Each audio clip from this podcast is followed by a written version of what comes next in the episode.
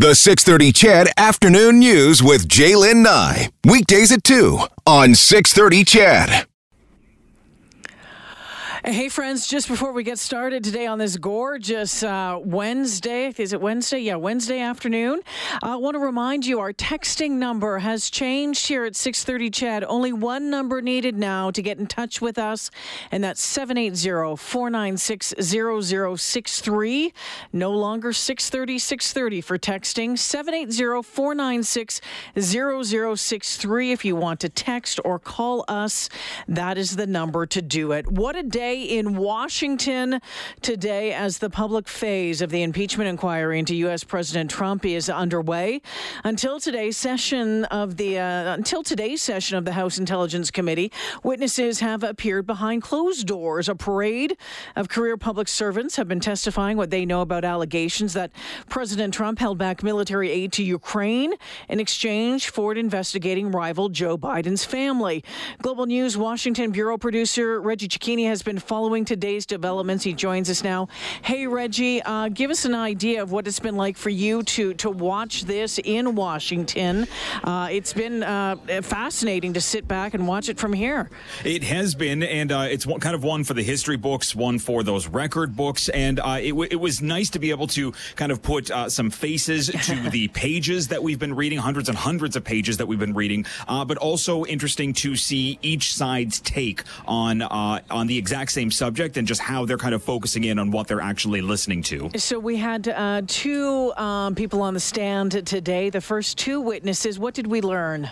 Well, we actually learned some new information, and we were given some corroborating information to what was released earlier uh, in the last couple of weeks. But uh, we had the uh, the current acting ambassador to Ukraine, Bill Taylor, who did most of the answering of the questions today, uh, and he actually gave us some new information about a phone call that one of his staffers was privy to uh, that apparently was between Donald Trump and the current uh, EU ambassador Gordon Sondland, and it took place the day after President Trump's phone call with Ukraine's leader. Uh, and what this staffer says is that the president still seemed very convinced uh, that the investigations needed to go forward, and that was all he cared about, according to the staffer, was this investigation. So it's just something more uh, for Democrats to latch onto, and it's another thing for Republicans to simply decry as hearsay.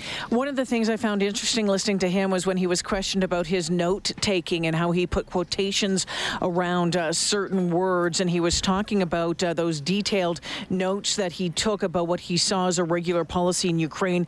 Uh, said that they may be provided to Congress sooner or later. Obviously, we're still waiting for some more information to come forward.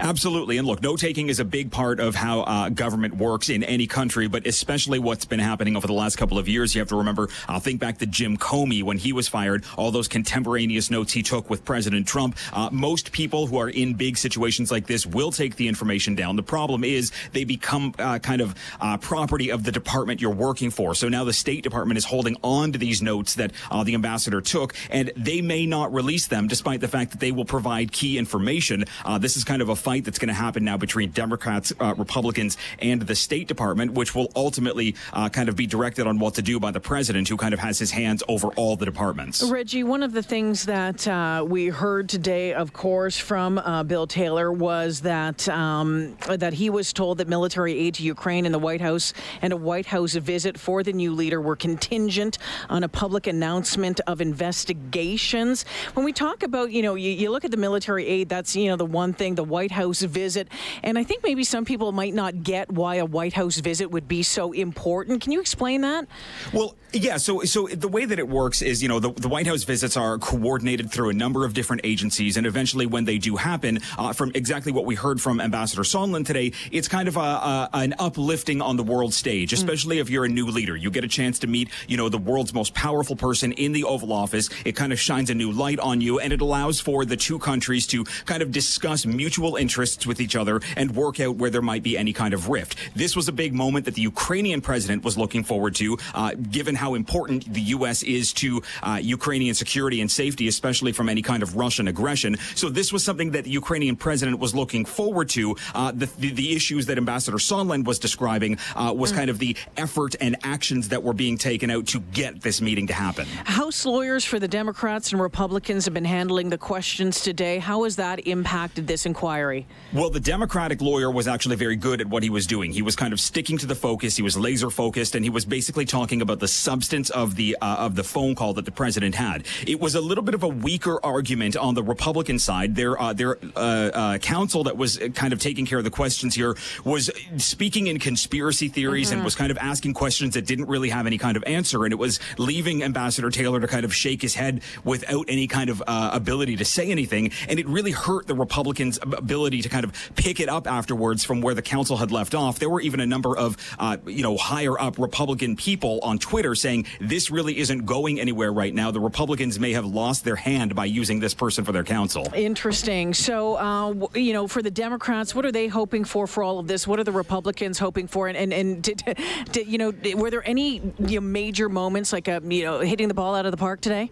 We didn't have any of those big fireworks moments. We know that Jim Jordan, Representative Jim Jordan on the Republican side, was placed onto this committee in order to kind of steer the conversation. He's a Trump loyalist. He was uh, deferred to a number of times to be able to take over the clock. Uh, Republicans are basically trying to press the uh, push the, the, president's narrative forward that this is a hoax, that a hoax, this is hearsay, this is uh, an unnecessary step towards removing the president. Democrats are using this, especially these public hearings right now, as an opportunity to sway public opinion, and especially for those who might be a little hesitant based on what happened over the last few years with Russia, uh, taking this information, knowing that it's going to be, you know, in public for the next couple of weeks, and as it moves into the election season, hope that it's able to kind of keep that Democratic movement rolling forward. So, uh, so by the time we head into the election next year, there's no kind of rifts or or, uh, or fearful feelings. Uh, Reggie, I know you've had a busy day today, and I just have one more question for you. You know, we keep, keep hearing about uh, whistle, whistleblower, and I know the Republicans pushing, asking for a few things. I think uh, they they ended up Nunes ended up wrapping up before break just a short time ago, saying that they wanted three things, including more information on on the whistleblower. What is going on on that front? So the whistleblower, there was a vote put forward to that to see if they could get that person to come under subpoena. It was uh, defeated by the Democrats. The funny part about this is the, the Republicans spent the entire day blasting these two witnesses as having nothing but hearsay, yet they want to have the whistleblower come and speak. And the whistleblower was giving out first, uh, second, and third hand information. So they really can't get their story straight on whether or not the hearsay is acceptable or unacceptable. At the end of the day, the whistleblower stays protected. The anonymity remains in place. They will not be coming to Capitol at uh, Capitol Hill at least anytime soon. Reggie Cecchini, thank you for joining me this afternoon.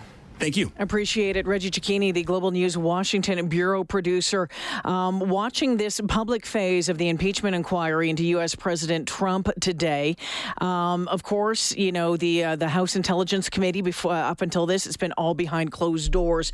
You heard him say, William Taylor, the top U.S. Dipl- diplomat in uh, Ukraine, says he thought it was crazy and illogical for the Trump administration to make military aid contingent on, uh, on Ukraine announcing investigations into political rival Joe Biden. Taylor and another U.S. career diplomat uh, by the name of George Kent uh, were the ones testifying today. Taylor told uh, investigators that a cell phone conversation his aide overheard between another diplomat and President Donald Trump in July shows that the president cares more about investigations into Biden than he does about Ukraine. Uh, president Trump today saying so far that he's just been too busy to watch today's hearing, but he has been lashing out. Uh, at the inquiry on Twitter. Now, George Kent as mentioned, was on the stand today, was talking about Ukrainian Prime Minister Zelensky and how much he had to gain from a quid pro quo with President Trump during or including that visit, a possible visit to the White House. Um, he said it could be instrumental for Zelensky, who was seeking re election. Take a listen. What else was contingent on Ukraine initiating these investigations? Well, as we've talked earlier today, uh, the possibility of a White House meeting was being held contingent to an announcement. How important to President Zelensky was a White House meeting? New leaders, particularly countries that uh, are trying to uh, ha- have good footing in the international arena, uh, see a meeting with the U.S. president in the Oval Office at the White House as, a, as the ultimate sign of endorsement and support from the United States. And President Zelensky was a relatively new president, is that right? That's correct. He was elected on April 21st, and his government uh, was formed after parliamentary elections in July. Would a White House meeting for President Zelensky boost his legitimacy as a new president in Ukraine? It would primarily boost his leverage to negotiate with Vladimir Putin about the Russian occupation of 7% of Ukrainian territory. Mr. Kent, is, is pressuring Ukraine to conduct what I believe you've called political investigations a part of U.S. foreign policy to promote the rule of law in Ukraine and around the world? It is not. Is it in the national interest of the United States? In my opinion, it is not. Why not? Because our policies, uh, particularly in promoting the rule of law, are designed to help countries, and in Eastern uh, Europe and Central Europe, uh, that is overcoming the legacy of communism. In the communist system, in particular, the Prosecutor General Office was used to uh, suppress and persecute citizens, not promote the rule of law. So, in helping these countries reach their own aspirations to join the Western community of nations and live lives of dignity, helping them have the rule of law with strong institutions is the purpose of our policy. Some of the testimony today at uh, the public phase of the impeachment inquiry into U.S. President Trump. We'll hear more after a break. Just a reminder again, if you want to get in touch with the show, the texting number has changed 780 496 0063. The only number that you need to know now 780 496 0063 to call or text. Make sure you're doing it there.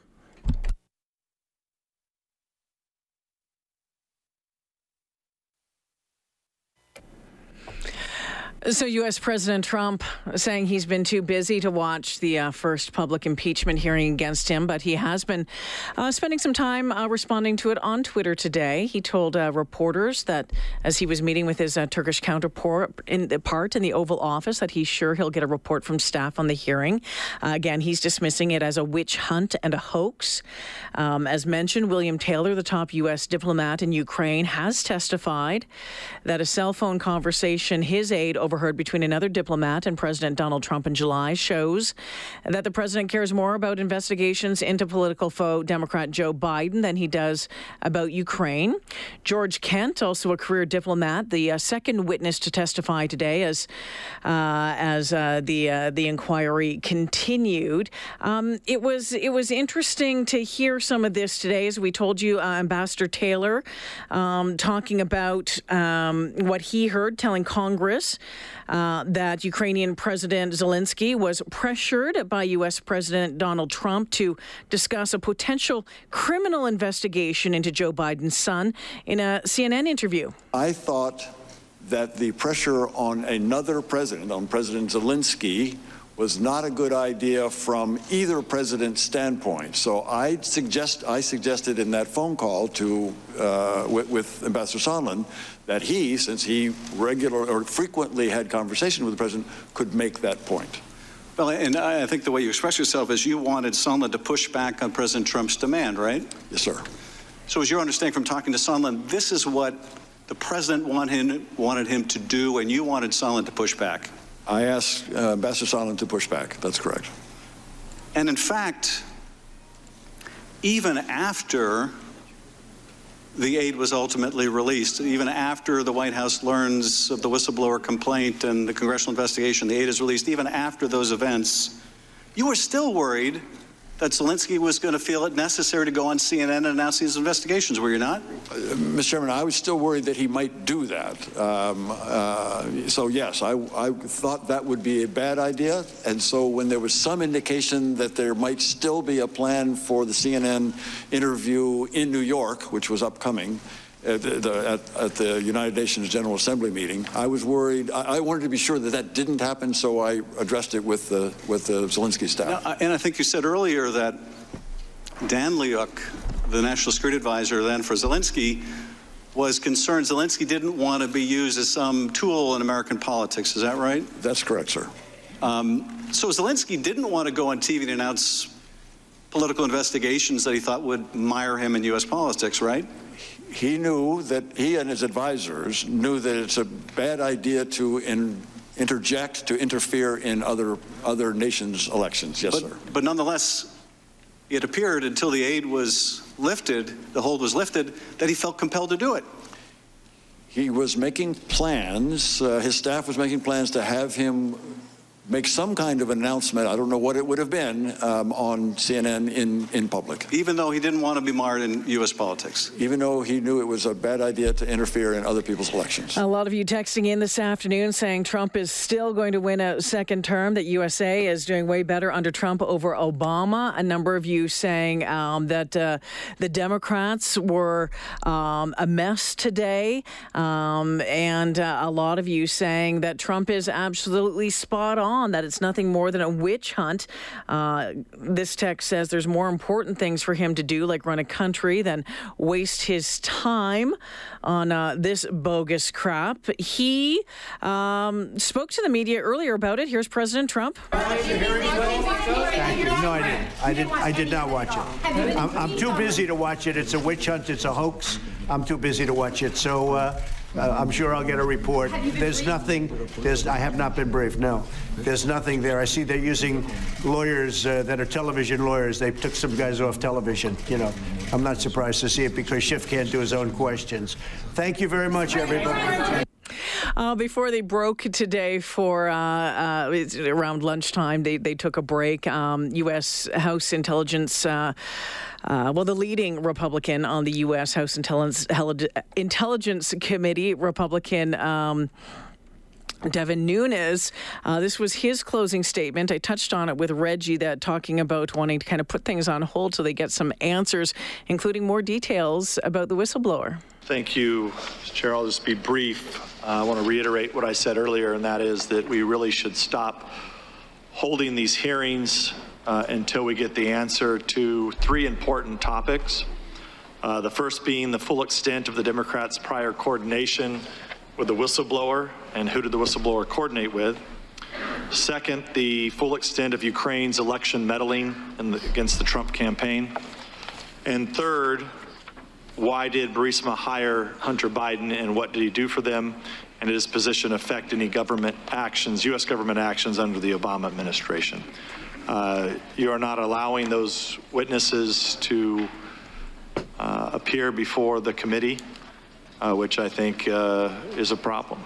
Uh, so we'll expect, hopefully, you will allow us to bring in the whistleblower, the folks that he spoke to, and also uh, numerous Democratic operatives who worked with Ukraine to meddle in the election. That was uh, Republican Devin Nunes um, saying, you know, these are the things that they would like to see. So uh, thanks for your text again. The text line today has been changed. 780 496 0063 is the only number that you need to know. Now you can still call us on that number, but that's the number to text us as well. 780 496 0063. We just thought we'd, you know, streamline it, make it easier than ever to have your voice heard. So that is the number to call or to text.